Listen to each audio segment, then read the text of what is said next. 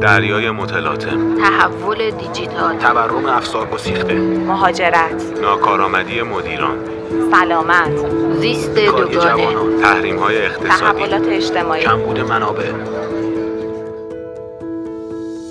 انگار که ما مردم ایران سوار کشتی زندگی وسط دریای متلاطم از موجهای ویرانگر مثل تورم افسار گسیخته، تحریم اقتصادی، ناکارآمدی مدیران، بیکاری جوونا و کمبود منابع مختلف گرفتاریم.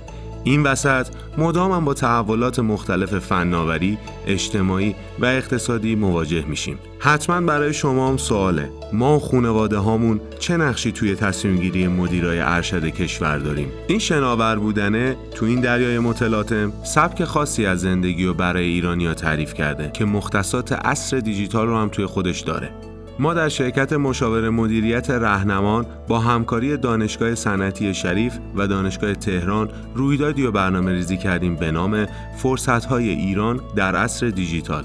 که قراره در روزهای 25 و 26 تیر ماه در مرکز همایش های برج میلاد تهران برگزار بشه. هدفمون اینه که در بود دیجیتالی زندگی فرصتهای از دست رفتنی رو بشناسیم تا شاید کمک کنیم نوشدارو رو قبل از مرگ به سهراب برسونیم. در طول دو روز بررسی کنیم که این سبک خاص زندگی ایرانی توی عصر دیجیتال کجای تصویر بزرگ پیش روی فعالان اقتصادی و سیاسی کشورمون قرار داره. از شما هم دعوت می‌کنیم تا اگر تمایل دارید در این رویداد مشارکت داشته باشید از طریق آدرس های موجود در کپشن همین پست ما رو در این رویداد همراهی کنید. ضمناً لازمه بگم که شرکت رهنمان برای حضور دانشجوهای عزیز تو این رویداد شرایط ویژه‌ای در نظر گرفته.